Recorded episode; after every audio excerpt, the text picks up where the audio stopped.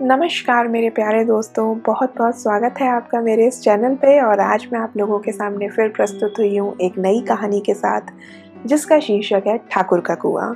और ये भी प्रेमचंद्र की बहुत ही प्यारी कहानियों में से एक है। तो कहानी पसंद आए तो सब्सक्राइब ज़रूर करिएगा चैनल को, लाइक करिएगा, वीडियो को शेयर करिएगा और कमेंट करिएगा। साथ ही कहानी को आखिर तक ज़रूर सुनिएगा। चलिए कहानी शुरू कर लेते हैं। कहानी इस प्रकार से है। जोखू ने लोटा मुँह में लगाया तो पानी में सख्त बदबू आई। कंगी से बोला, ये कैसा पानी है? मारे बास के पिया ही नहीं जाता। गला सूख जाता है और तू सड़ा पानी पिलाए देती है। गंगी प्रतिदिन शाम पानी भर लिया करती थी। कुआँ दूर था बार बार जाना मुश्किल था। कल वह पानी लाई तो उसमें बिल्कुल भी बू नहीं आ रही थी। आज पानी में बदबू कैसी? पर लोटा नाक से लगाया तो सचमुच बदबू थी। ज़रूर कोई जानवर कुएँ में गिरकर मर गया होगा, मगर दूसरा पानी आवे भी तो कहाँ से? ठाकुर के कुएँ को पर कोई चढ़ने नहीं देगा। दूर से लोग डांट भगाएँगे। साहू का कुआँ कुएँ के उस पार है। परंतु वहाँ कौन पानी भरने देगा? कोई कुआँ गाँव में है ही नहीं। जो खू, जो कई दिन से बीमार है कुछ देर तक तो प्यासा रोके चुप पड़ा रहा। फिर बोला, अब तो मेरे प्यास में रहा नहीं जाता। ला थोड़ा पानी दे दे, नाक बंद करके ही पी लेता हूँ। इतने में गंगी बोली, गंगी ने पानी ना दिया। खराब पानी से बीमार पड़ जाओगे। ये पानी मत पियो। ऐसे कैसे दे दूँ? परंतु ये जानती थी वो कि खराब पानी से बीमार पड़ जाएँगे, पर ये नहीं जानती कि पानी को उबालने से उसकी खराबी जाती है। बोली, ये पानी कैसे पियोगे? ना जाने कौन जानवर मना है। कुएँ से सो दूसरे पानी लाए देती हूँ। जोखू ने बड़े आश्चर्य से उसकी ओर देखा और कहा, पानी कहाँ से लाएगी? ठाकुर और साहू के दो कुएँ हैं, क्या एक लोटा पानी भी ना भरने देंगे?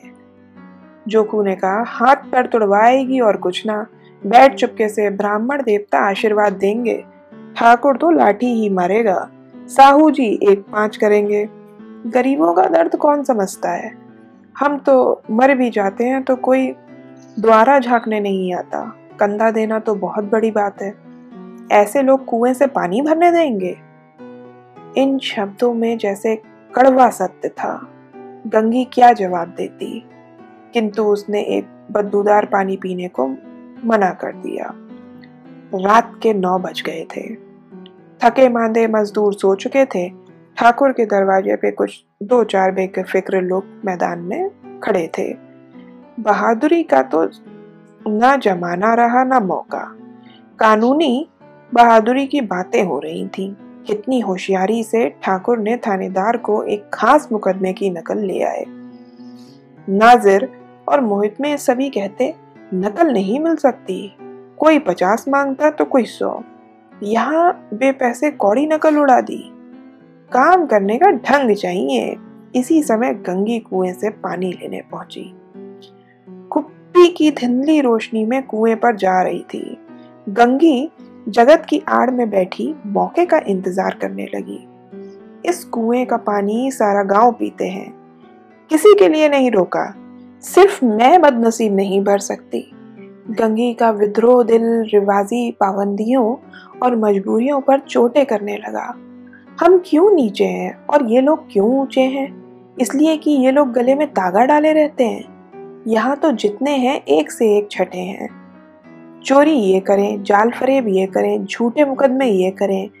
अभी इस ठाकुर ने तो उस दिन बेचारे गगड़िए की भेड़ चुरा ली और बाद में मार कर खा गया। इन्हीं पंडितों के घर में बारो मासी जुआ होता है। यही साहू घी में तेल मिलाकर बेचते हैं। काम करा लेते हैं, मजदूरी देने में नानी मरती है। किस, ये किस बात में हमसे ऊँचे हैं? हम गली गली चिल्लाते नहीं कि हम ऊँचे हैं, हम ऊँचे हैं। कभी गाँव में नहीं आ जाती हूँ, कभी आ भी जाती हूँ तो रस भरी निगाहों से ऐसे देखते हैं जैसे सबकी छाती पर सांप लौट गए हों। परंतु घमंड ये कि हम ऊँचे हैं। कुएँ पर किसी के आने की आहट हुई। गंगे की छाती थक थक करने लगी। कहीं देख ले तो गजब आ जाए। एक लात भी तो नीचे ना पड़े। उसने घड़े और रस्सी उठा ली और झुककर चलती हुई एक वृक्ष के अंधेरे साय में जा खड़ी हुई। कब इन लोगों को दया आती है? किसी पर। बेचारे महगू को इतना मारा कि महीनों लघु थूकता रहा। इसलिए तो उसकी बेगारी ना दी थी। पर ये हमसे ऊँचे हैं। ये लोग हमें अपने से ऊँचा समझते हैं। कुएँ पर स्त्रियाँ पानी भरने आई थीं। इसमें बात हो रही थी। खाना खाने चले तो हुक्म हुआ कि ताज़ा पानी भर लाओ। घड़े के लिए पैसे नहीं है। हम लोगों को आराम से बैठे देखकर जैसे मर्दों को जलन होती है। हाँ ये तो ना हुआ कि कलसिया उठाकर भर लाते। बस हुक्म चला दिया कि ताज़ा पानी ले आओ, जैसे हम लौंडिया ही तो हैं। लौंडिया नहीं तो और क्या हो तुम? रोटी कपड़ा नहीं पाती दस पाँच रुपए भी छीन झपट कर ले ही लेती हो। और लौंडिया कैसी होती हैं? मत जलाओ। दीदी, दिन भर आराम करने से तो तरसकर रह जाती हैं आँखें। इतना काम कि किसी दूसरे के घर कर लेती तो इसमें कहीं आराम से रहती, ऊपर से वहाँ एहसान और मानते। यहाँ काम करते करते मर जाओ, पर किसी का मुँह ही सीधा नहीं होता। दोनों पानी भरकर चली गई। तो गंगी वृक्ष के छाये से निकली और कुएँ की जगत के पास पहुँची। बेफिक्र चले गए थे। ठाकुर भी दरवाज़ा बंद कर आँगन अंदर आँगन में सो रहे थे। गंगी के क्षणिक सुख की आस अब उसने थोड़ी सी सांस में सांस ली। किसी तरह मैदान तो साफ़ हुआ। अमृत चुरा लाने के लिए जो राजकुमार किसी जमाने में गया था, वो भी इतनी शायद सावधानी से नहीं गया। इतना समझ बूझ कर ना गया होगा। गंगी दबे पाँव कुएँ की तरफ़ जगत की, कुएँ की जगत की तरफ़ पड़ती है। विजय का ऐसा अनुभव उसने पहले कभी नहीं हुआ। उसने रस्सी का फंदा घड़े में डाला, दाएँ बाएँ चौकन्नी दृष्टि से देखा और कोई सिपाही रात के शत्रु से किले के सुर्ख जैसे देखता है, उसी तरह उसने उस कुएँ की जगत को देखा। अगर इस समय वह पकड़ी गई तो उसके लिए माफ़ी या रियासत भरी किसी भी उम्मीद ना रखे। अंत में देवताओं को याद किया, हाथ जोड़े और कलेजा मज़बूत करके घड़ा कुएँ में डाल दिया। घड़े में पानी गोते लगाए, बहुत ही आहिस्ता, जरा सी आवाज़ ना हुई। गंगी ने दो चार हाथ जल्दी जल्दी मारे। घड़ा कुएँ के मुँह तक आ पहुँचा था। कोई बड़ा शहरवाज पहलवान भी इतनी तेज़ी से ना खींच सकता था। गंगी झुकी कि गड़े को पकड़कर जगत पर रखे कि एकाएक ठाकुर साहब का दरवाज़ा खुल गया। शेर का मुँह इससे अधिक भयानक ना होगा।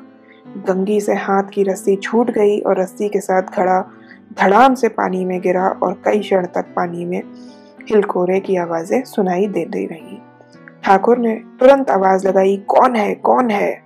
पुकारते हुए कुएँ की तरफ़ जा रहे थे और गंगी जगत से कूदकर भागी जा रही थी।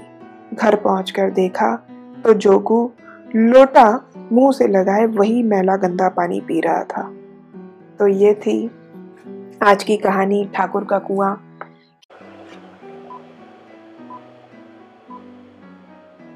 तो आई होप आप लोगों को ये कहानी बहुत पसंद आई होगी। इसी तरह मैं आप लोगों के लिए और भी अच्छी अच्छी बेहतरीन कहानियाँ लेकर आती रहूँगी। तो बने रहिए मेरे साथ, मेरे चैनल को सब्सक्राइब कर लीजिए लाइक करिए शेयर करिए और कमेंट करके बताइए कि आपको मेरा ये कहानी सुनाने का तरीका कैसा लगा या ये कहानी कैसी लगी या आप और कौन सी कहानियाँ सुनना चाहते हैं। तो मिलती हूँ मैं आपसे अपनी दूसरी कहानी में। जब तक के लिए इजाज़त दीजिए, अपना ध्यान रखिए स्टे होम स्टे सेफ़ और फिर मिलेंगे जल्द ही। बाय